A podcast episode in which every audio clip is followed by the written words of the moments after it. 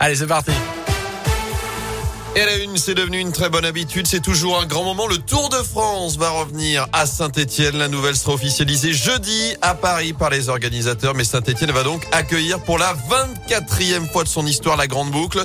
La caravane fera étape chez nous la nuit du vendredi 15 au samedi 16 juillet. Plusieurs hôtels du bassin Stéphanos sont d'ores et déjà bookés. À cette période-là, les précisions d'Anthony Perel. C'est tout de même la troisième fois en huit ans que le Tour de France fait accrocher par la capitale du cycle. Et cet événement, évidemment, ravi plus d'un notamment le club local de l'Excel, Philippe Radier, l'un de ses membres. C'est une très bonne nouvelle euh, pour l'Excel et puis surtout pour tous les Stéphanois, parce que quand on aime le vélo, la référence à Tour de France, et puis on le constate bien avec euh, le plateau qu'il y a, le meilleur plateau est bien, bien au Tour de France euh, chaque année. C'est une grosse occasion, on va dire, pour mettre nos jeunes sur le pont. Et on a des jeunes qui participent à une opération aussi, en général, ils font les 10 derniers kilomètres. C'est quelque chose, on va dire, qui amène les jeunes sur le vélo.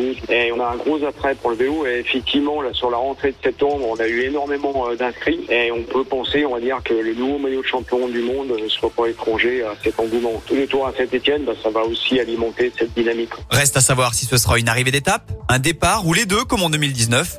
Pour cela, il faudra patienter jusqu'à jeudi matin pour découvrir le tracé complet de ce Tour de France 2022. Événement qu'on vous fera suivre sur nos réseaux sociaux puisque Radio Scoop sera en direct à Paris à cette occasion. Dans l'actu également, cet appel à témoins lancé après un accident à saint Ça s'est passé samedi soir vers 22h30 à l'angle des rues Désiré Claude et Émile Raymond près du campus Tréfilerie. Trois jeunes ont été gravement blessés, deux jeunes femmes et le conducteur d'une des voitures, tous âgés de 19 ans. Pour retrouver les détails, les coordonnées à contacter sur radioscoop.com. Toujours sur les routes, ce grave accident hier après-midi à la limite entre la Loire et le Rhône. Un motard a perdu le contrôle de son deux roues sur la commune de Maringe au niveau de la route de Bellegarde. Âgé de 37 ans, il a été héliporté à l'hôpital nord de saint en urgence absolue. Il souffrait notamment de douleurs au bassin. Cinq ans de prison dont deux fermes la peine infligée hier à un homme de 36 ans devant le tribunal correctionnel de Rouen le 20 mai 2018 à Pouilly sous Charlieu. Il avait mortellement fauché un motard en le dépassant avec sa voiture. Ce soir-là, il était ivre, positif au stupéfiant et roulait à 150 km heure sur une route limitée à 90. D'après le progrès, il a également été condamné à verser plus de 100 000 euros de dommages et intérêts aux parties civiles.